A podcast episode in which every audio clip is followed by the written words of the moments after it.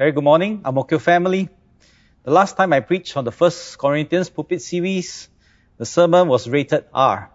Guess what? Today's sermon is also rated R, restricted content, and definitely I will need the parents to guide your children along. Now, I'm not trying to be funny, you know, but the passage today will uncover or unveil, which is the sermon title for today, why it's rated R. Today we're going to explore a passage which has been traditionally very difficult to understand. 1 Corinthians chapter 11 verses 1 to 16. Now before I read the passage, I would like to say here at the start that what I'm going to teach today will sound really bizarre from our modern scientific medical point of view. But after the sermon, you will see that what has been taught today has high explanatory power. And then we will all gain clarity regarding this very difficult passage. Now, in the course of this sermon, I guess some of us will also ask the question, sure not? Pastor Anthony, are you making things up? Why haven't I heard this teaching before?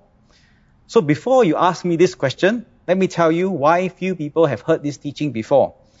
The reason is simple. It's because this teaching is relatively new from an academic point of view.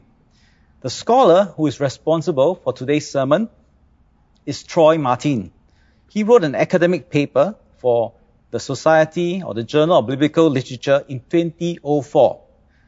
His paper is entitled Paul's Argument from Nature for the veil in 1 Corinthians chapter 11 verses 13 to 15 colon, the subtext is a testicle instead of a head covering. Yep, you heard me correctly. Testicle. That's why today's sermon is rated R. Now, those of us who are more acquainted, you know, with research and academia will know that it often takes many years before research finally reaches the masses, and many times research doesn't even reach the masses. And so Troy Martin wrote this paper in 2004, since then, there were only a couple of scholarly exchanges. It wasn't until 20, 2016 when another biblical scholar by the name of Dr. Michael Heiser, he began picking up Troy Martin's research that this understanding finally began to make its way into the churches. So, this is a very recent teaching. And that's the reason why most of us haven't heard this teaching before. Now, I have to preface also by saying that just because it's recent doesn't mean that it's necessarily right. But neither does it mean that it's necessarily wrong. Every teaching has to be evaluated on its own merit. Let me just give you one example, a clear example where long held beliefs were eventually debunked by new science and research. Around the years 1514 to 1543, Nicholas Copernicus worked on his research to show that it was not the sun that revolved around the earth, but it was the earth which revolved around the sun. Now, before Copernicus, the geocentric model was widely upheld. It was taught and accepted since the time of Ptolemy, long time, over a thousand years. But eventually, Copernicus won the day. Today we know he's right. It's the earth which revolves around the sun and not the other way around. And so it's famously called the Copernican revolution. Now, in the same way, I believe Troy Martin's research sheds far greater light on this text of 1 Corinthians 11 than any other biblical scholar has done so far.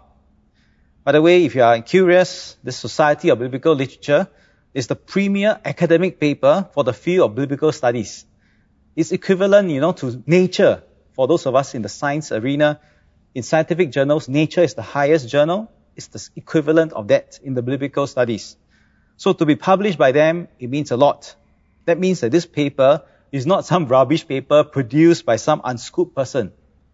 So there is real, substantial research.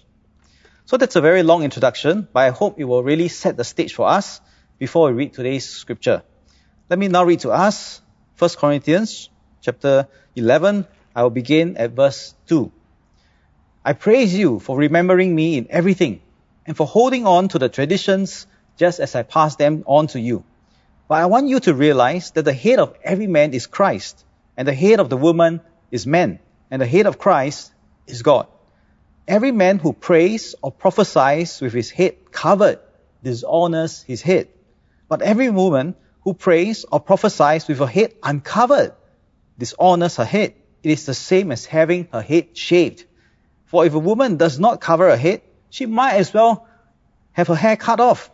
But if it is a disgrace for a woman to have her hair cut off or head shaved, then she should cover her head. Let me jump to verse 13. Judge for yourselves. Is it proper for a woman to pray to God with her head uncovered? Does not the very nature of things teach you that if a man has long hair, it is a disgrace to him, but that if a woman has long hair, it is her glory? For long hair is given to her as a covering. If anyone wants to be contentious about this, we have no other practice, nor do the churches of God. This is the word of God. Come, let us pray together.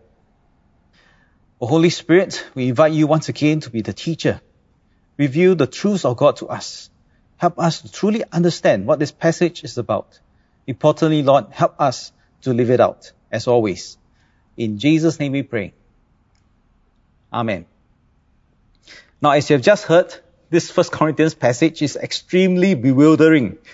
Why should a man who covers his head when he's praying or prophesying be dishonoring to God?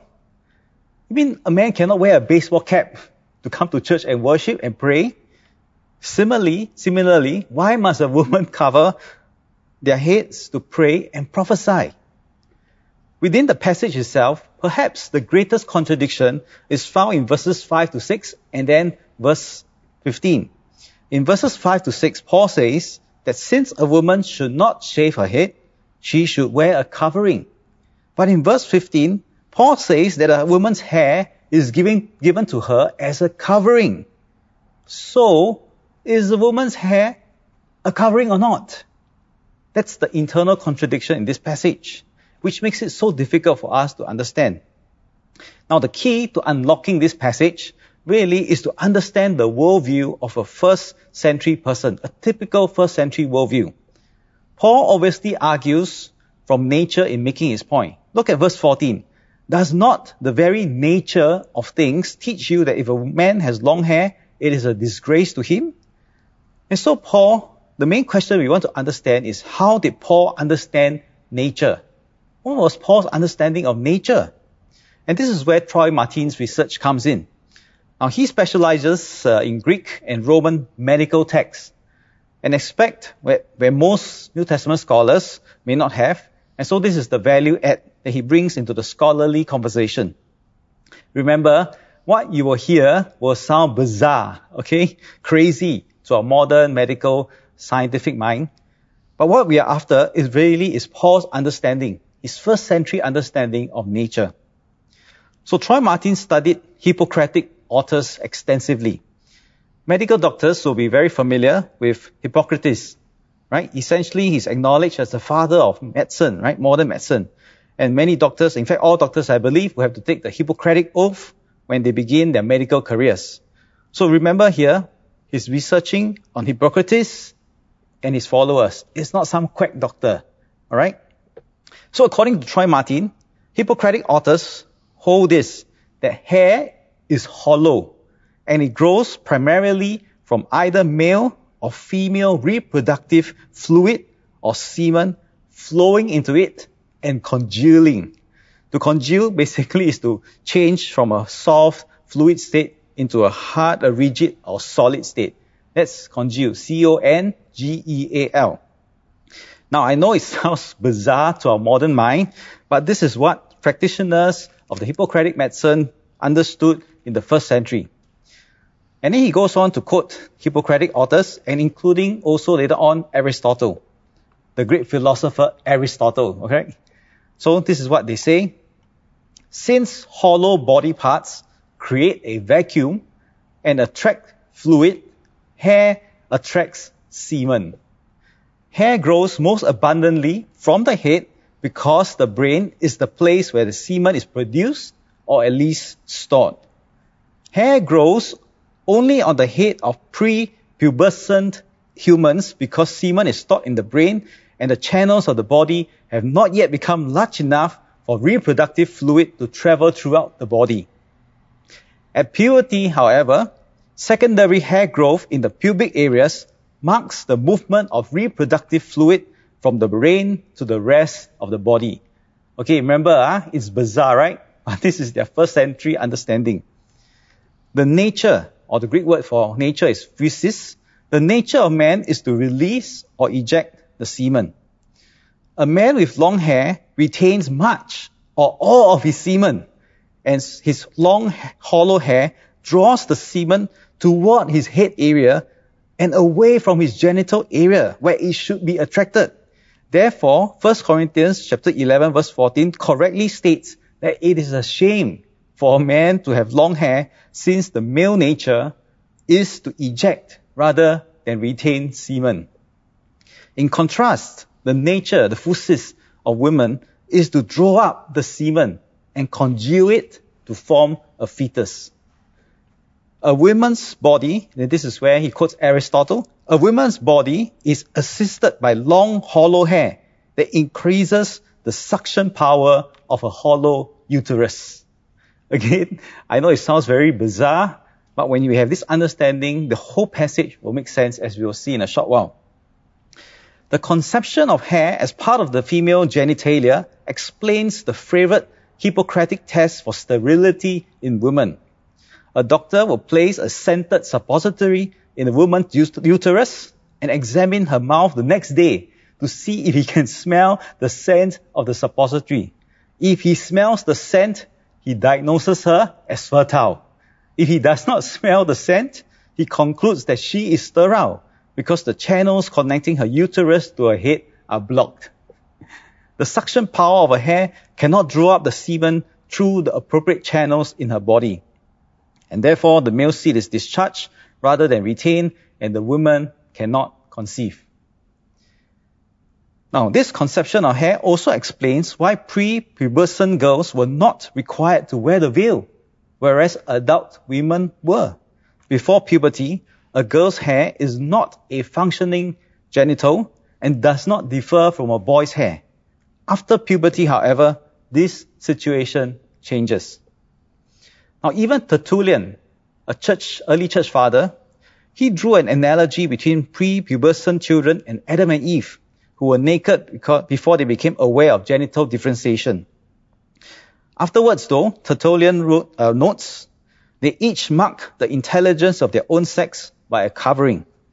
Noting the growth of hair to cover the female genitalia, Tertullian exhorts, let her whose up lower parts are not bare have her upper likewise covered. Let her, whose lower parts are not bare, have her upper likewise covered.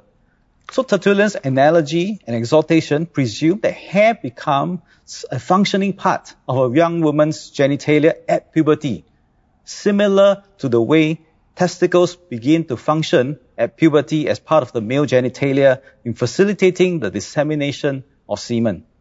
And that's why prepubescent girls, they need not cover their hair. But prepubescent young women should. In addition, this is how Aristotle understands the matter. The masculine functional counterpart to long feminine hair is the testicle. Aristotle calls the male testicles weights that keep the seminal channels taut. Their function is to facilitate the drawing of semen downward so it can be ejected. Without them, the seminal channels draw up inside the body and the male becomes unable to dispense semen into the female. The female is not given such weights, but instead develops a hollow uterus and appropriate vessels to draw the semen upward. Thus, testicles do not develop at puberty for females as they do for males. Long feminine hair assists the uterus in drawing semen upward and inward Masculine testicles, which are connected to the brain by two channels, facilitate the drawing of semen downward and outward. Okay, so I shall stop quoting from Troy Martin's article, but I think we get the point here. Again, I know it's completely unscientific from a modern medical point of view. But when Paul wrote the letter to Corinthians, he does not yet have our understanding. He belongs to the first century. And as Troy Martin has convincingly argued, Paul's first century view is that a, wo- a woman's long hair is essentially an aspect of her reproductive system. Therefore, as important as testicles are for men, so important is long hair for women. And so when Paul states in 1 Corinthians chapter 11 verses 14 to 15 that long hair is glory for the female nature, it is a shame for the male to have long hair. It makes perfect sense, right? If you understand the first century worldview, what I've just described to you from Aristotle, from Tertullian, and then uh, Hippocratic authors, it makes complete sense. As a former Pharisee as well, Paul knows very well that priests who serve God as Levites, they receive special instructions for approaching the altar so that their nakedness is not exposed. You can look at Exodus chapter 20 verse 26. So Jewish laws essentially forbid display of genitalia when it comes to God's service.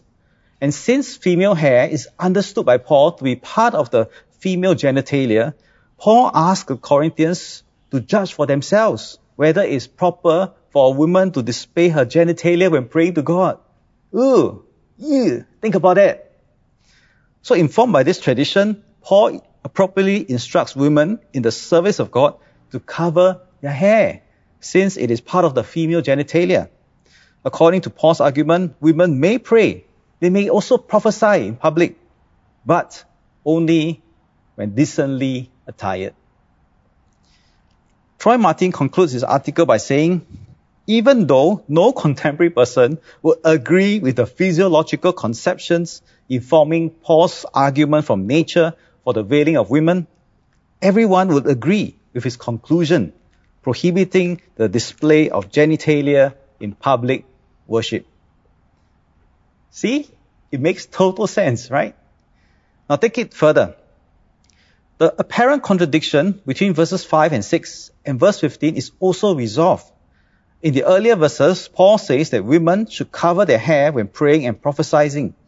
But in verse 15, the word used for covering is in the Greek is peribolaion, uh, peribolaion, which Troy Martin argues that while covering is a so-called reasonable translation, the likelier meaning is testicle. The same word, peribolaion, actually can mean testicle because the same word was used in other Greek texts, other Greek literature to refer specifically to a man's testicles. So used in that way, verse 15 makes sense. Let me begin again now at verse 14. Does not the very nature of things teach you that if a woman, um, as a man has long hair, it is a disgrace to him, but that if a woman has long hair, it is her glory? For long hair is given to her as a testicle, not covering, right? So here we have the problem solved. the text suddenly makes sense. By the way, if you want a copy of Troy Martin's article, please feel free to email me. I'm happy to send the article over to you. So now let's go back and read the passage again. 1 Corinthians chapter 11, verses 2 to 16, and you will see the high explanatory power of Troy Martin's article. Right? Let's begin at verse 4. Every man who prays or prophesies with his head covered dishonors his head. But every man who pray, eh, every woman who prays or prophesies with her head uncovered dishonors her head. It is the same as having her head shaved. For if a woman does not cover her head, she might as well have her hair cut off. But if it is a disgrace for a woman to have her hair cut off or head shaved, then she should cover her head. Verse 13. Judge for yourselves. Is it proper for a woman to pray to God with her head uncovered? Does not the very nature of things teach you that if a man has long hair, it is a disgrace to him, but that if a woman has long hair, it is her glory? For long hair is given to her as a testicle, as the equivalent of a testicle. If anyone wants to be contentious about this, we have no other practice, nor so, nor do the other churches of God. Tada! Eureka! It makes sense. So what does it mean for us then? Since our physiological conceptions of the body have changed, and rightly so, after 2000 years of research, surely we know things are very different. There is no more reason we should continue the practice of covering women's head in public worship. Because for us, Hair is just hair. It is not part of a reproductive system. So women, you have no need then to cover your heads in worship because it is not understood by us as a reproductive organ. That means women, you're also free to have short hair. Can all the women with short hair say hallelujah? Hallelujah, right? And men, we can wear caps if we want to. And all of us, we can shave our heads if we're going for, I mean, uh, supporting cancer, hair for cancer kind of movement. It's fine because we now know it's not related at all to our reproductive system. But I think the principle of modesty continues to apply in our corporate worship of God. Last week, Reverend Dr. Chow Ming Shun reminded us that we cannot be casual in our worship of God. And indeed, that's the apt message for all of us in this season, especially when so many of us have grown so used to the convenience of worshiping online, we have not prepared ourselves sufficiently for worship. There is so much to be said about worship, and the Lord really has laid upon my heart, you know, this particular burden to teach His people to worship, to teach God's people to worship. I will work with the other pastors, you know, to produce perhaps short articles or videos on what proper and holistic worship entails.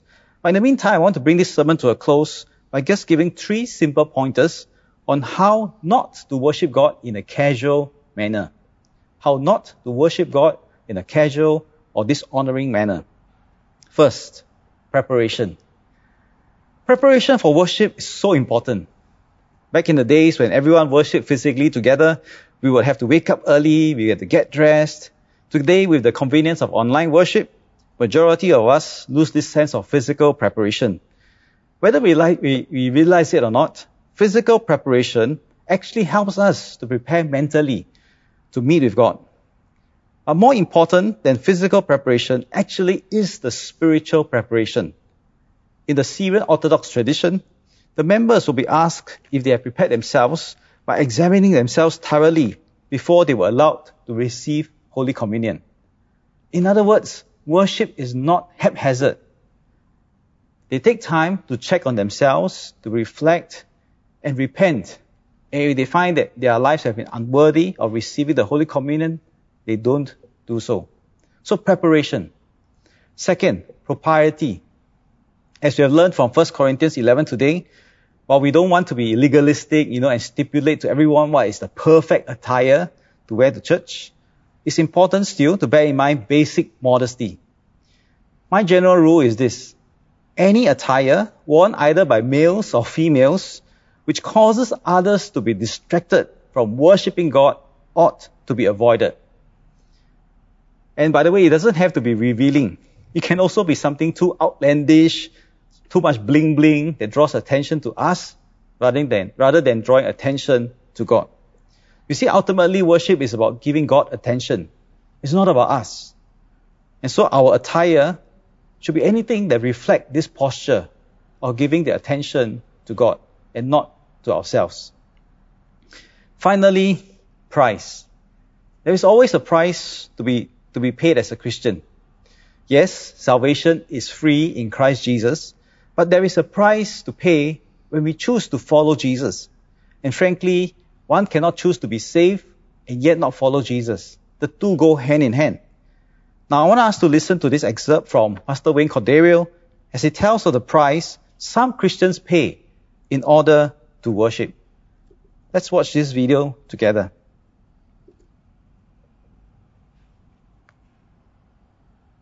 Let me finish with this uh, story. Uh, we go to China from time to time, and and uh, uh we train leaders. And this time we brought up 22 leaders from the Hunan province and they rode 13 hours on a train to get to a hotel that they came up two by two in these elevators as, so as to not draw any attention.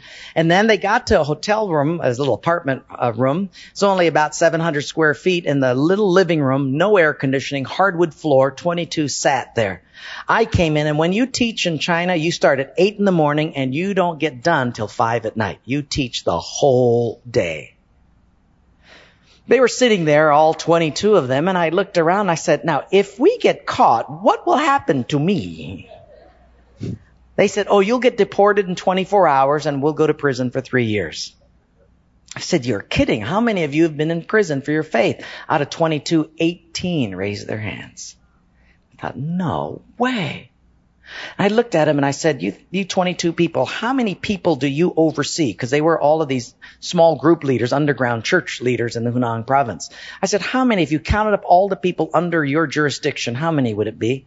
And they counted them up and they said, little over 20 million. I said, what?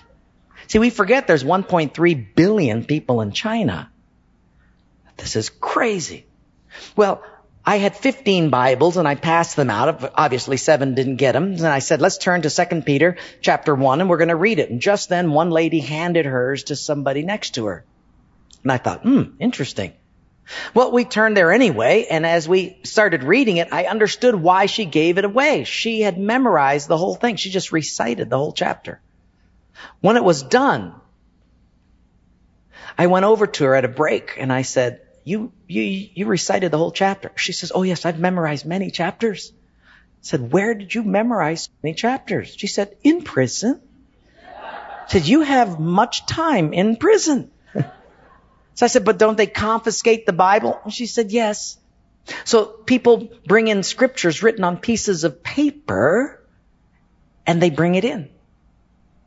So I said, but then if they find that piece of paper on you, won't they confiscate that? She said, oh yes, that's why you memorize it as fast as you can. Because even though they can take the paper away, they can't take what's hidden in your heart. I thought, wow. Well, after three days, you fall in love with these people. And when it was done, I, I said, how can I pray for you? I'm going to go back to America and you guys have been just so wonderful. How can I pray for you? They said, you know, Wayne, you guys can gather like this whenever you want to in America. We can't. Could you pray that one day we'll be just like you? And I looked at him and I said, I will not do that.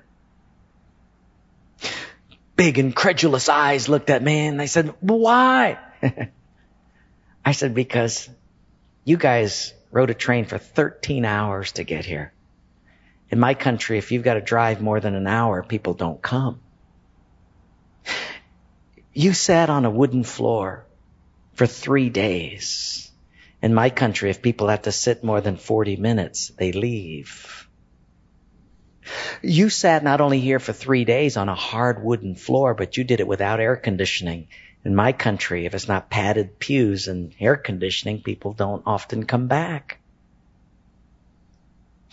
In my country, we have an average of two Bibles per family. We don't read any of them. You hardly have any Bibles and you memorize them from pieces of paper. I will not pray that we become like, uh, you become like us, but I will pray that we become just like you.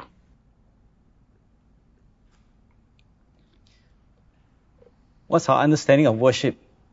What's the price we're willing to pay for worship? Now, to summarize today's sermon, to cover up one's hair with a veil is no longer relevant for us as modern day Christians. For churches who continue this tradition, I hope we wouldn't label them as wrong because God knows their heart's desire is to honor God. However, for all of us who have been enlightened this morning, the important thing is to recognize we can all come before God unveiled. And what should be unveiled importantly is not so much the head, but our hearts that we always approach God with complete honesty. And the keys to approaching God in worship are preparation, propriety, and the willingness to pay the price. Paul, in his letter to the Corinthians, repeatedly tells them to lay down their rights. We heard that sermon from Brother Lewis some time ago. And in 1 Corinthians 11 verse 1, he tells them to imitate him as he imitates Christ, the willingness to lay down their rights in order to worship. And this is because Paul understands that love is the highest law. Love for God and love for neighbor and each other as brothers and sisters in Christ. These are what's most important. We have seen in our pulpit series thus far that Paul repeatedly reprimanded the Corinthians for their spiritual pride and he will continue to scold and rebuke them for their lack of brotherly and sisterly love. But for today, Paul's message for us is to honor and to love God by adopting the right posture. Psalm 51 verse 17, the ESV says, the sacrifices of God are a broken spirit, a broken and contrite heart, O God, you will not despise. So over and over again in scriptures, the real emphasis of worship is not on what's external or what's internal, our hearts and our attitudes.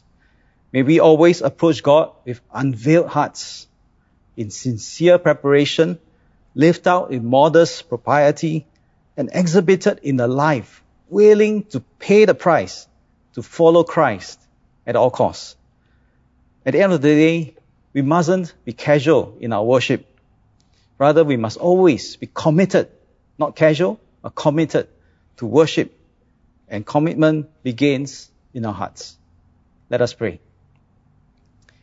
Lord, we thank you for helping us understand this passage through Troy Martin's article. For those of us who need time to wrestle with this text, we continue to ask for your Holy Spirit's revelation and guidance.